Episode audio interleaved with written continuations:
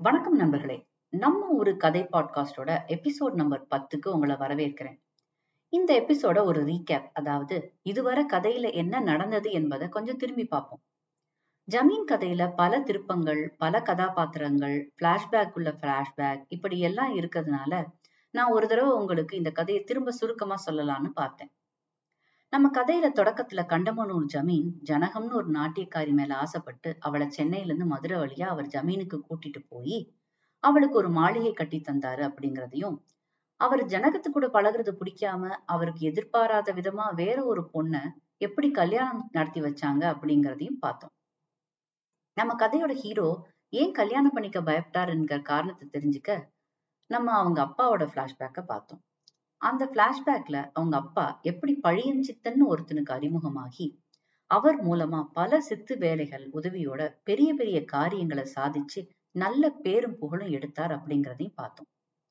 கடைசியா பழியஞ்சித்தன் சில நிபந்தனைகளை வச்சு அந்த நிபந்தனைகளை பண்ணக்கூடாது அப்படிங்கிறதுக்காக சித்தன் தயார் பண்ண விஷ அம்பை வைத்து சித்தனுடைய தலையில குறிப்பாத்து எய்ததையும் பிறகு சித்தன் ஒரு நல்ல நட்ப நம்ம ஜமீன் சந்தேகப்பட்டுட்டாரு அப்படிங்கிறதுக்காக மட்டும் இல்லாம அவன் எப்படி அவன் மனைவி வயிற்றுல வளர்ற சிசுவை பார்க்க முடியாம இறந்து போறானோ அதே மாதிரி மூணு தலைமுறைக்கு ஜமீனும் அவங்க வம்சாவழியும் வாரிசு பிறப்பதுக்கு முன்னாடியே உயிர் போயிடும் அப்படின்னு ஒரு சாபம் விட்டதையும் பார்த்தோம்.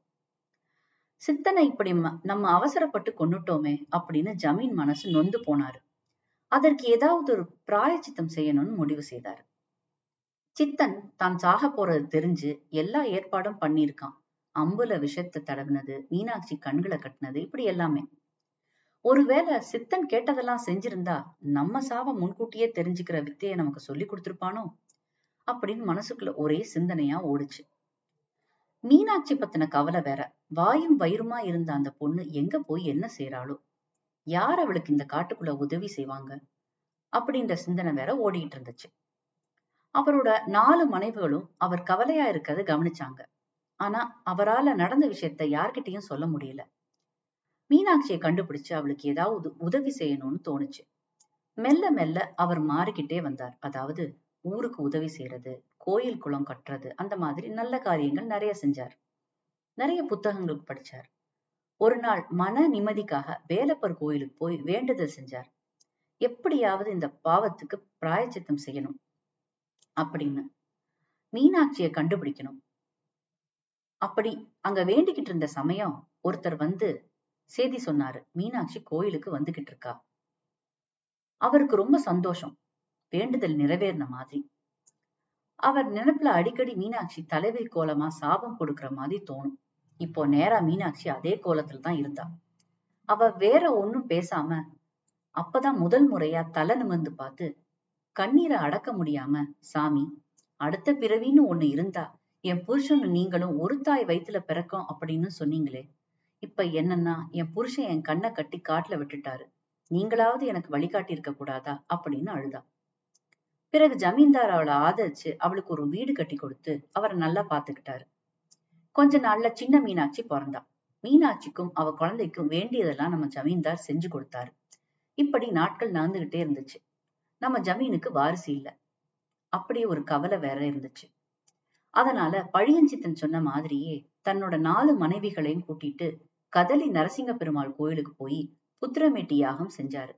அதற்கு பலனா உடனே அவரோட இரண்டாவது மனைவிக்கு கரு உண்டாச்சு. அதே சமயம் அரண்மனை வாசல்ல இருக்கிற கொன்ற மரத்துல ஒரு பூ பூத்தது. நாலு இலை துளிர் விட்டுச்சு. அந்த பூ சித்தன் சிரிக்கிற மாதிரியே பல்ல விரிச்சு காத்துல ஆடிச்சு. இதோட இந்த பகுதியை முடிச்சுக்குவோம். அடுத்தது சித்தர் துணுக்கு பகுதிக்கு வருவோம். இந்த முறை நம்ம படேசாபு மகான் என்ன அதிசயம் செஞ்சாருன்னு பார்ப்போம். மகான் சாதாரணமா யாசகம் செய்ய ஊருக்குள்ள போவாரு. எல்லார் வீட்டுக்கும் போக மாட்டாரு. அவரு யாரு வீட்டுக்கு போகணும்னு தோணுதோ அவங்க வீட்டுக்கு போய் நின்னு யாசகம் கேட்பாரு. அவங்களும் உணவை தானமா கொடுப்பாங்க. அந்த ஊருக்குள்ள அவரை பிடிக்காத சிலரும் இருந்தாங்க. ஒரு முறை அவரு அவரை பிடிக்காத ஒருத்தரோட வீட்டு வாசல்ல போய் நின்னு யாசகம் கேட்டாரு. வீட்டுல உணவு இருந்தும் கூட அவங்க இல்லைன்னு சொல்லி கதவை சாத்திட்டாங்க. அவர் அங்கிருந்து அமைதியா நகர்ந்து போயிட்டாரு. பிறகு அந்த வீட்டுல இருந்தவங்க உணவு உண்ணும் போதுதான் அந்த அதிசயத்தை உணர்ந்தாங்க. அந்த உணவு கெட்டு போயிருந்தது. அவங்களால சாப்பிட முடியல. பிறகு தங்களுடைய தவற உணர்ந்து மகானிடம் போய் மன்னிப்பு கேட்டாங்க. மகான் அவங்கள மன்னிச்சு ஆசீர்வாதம் செஞ்சாரு. வீட்டுக்கு போய் பார்த்தா அவங்க உணவு நல்ல சுத்தமான சுவையான உணவா மாறி இருந்துச்சு இந்த அதிசயம் பல முறை நடந்திருக்கு. இதனால சித்தர் உணவு கூட தன்மை மாத்த முடியும் அப்படிங்கறது மட்டும் இல்லாம பசின்னு வந்தவங்களுக்கு எப்பவும் நம்ம உணவு தானம் கொடுக்கணும் அப்படிங்கறதையும் நம்ம கருத்துல எடுத்துக்கணும். கையில உணவை வச்சுக்கிட்டு இல்லைன்னு சொல்லக்கூடாது. தானத்திலேயே சிறந்தது பசியில இருக்கிற ஒருத்தருக்கு உணவு கொடுக்கறது. இதோட இந்த எபிசோட முடிச்சுக்கிறேன்.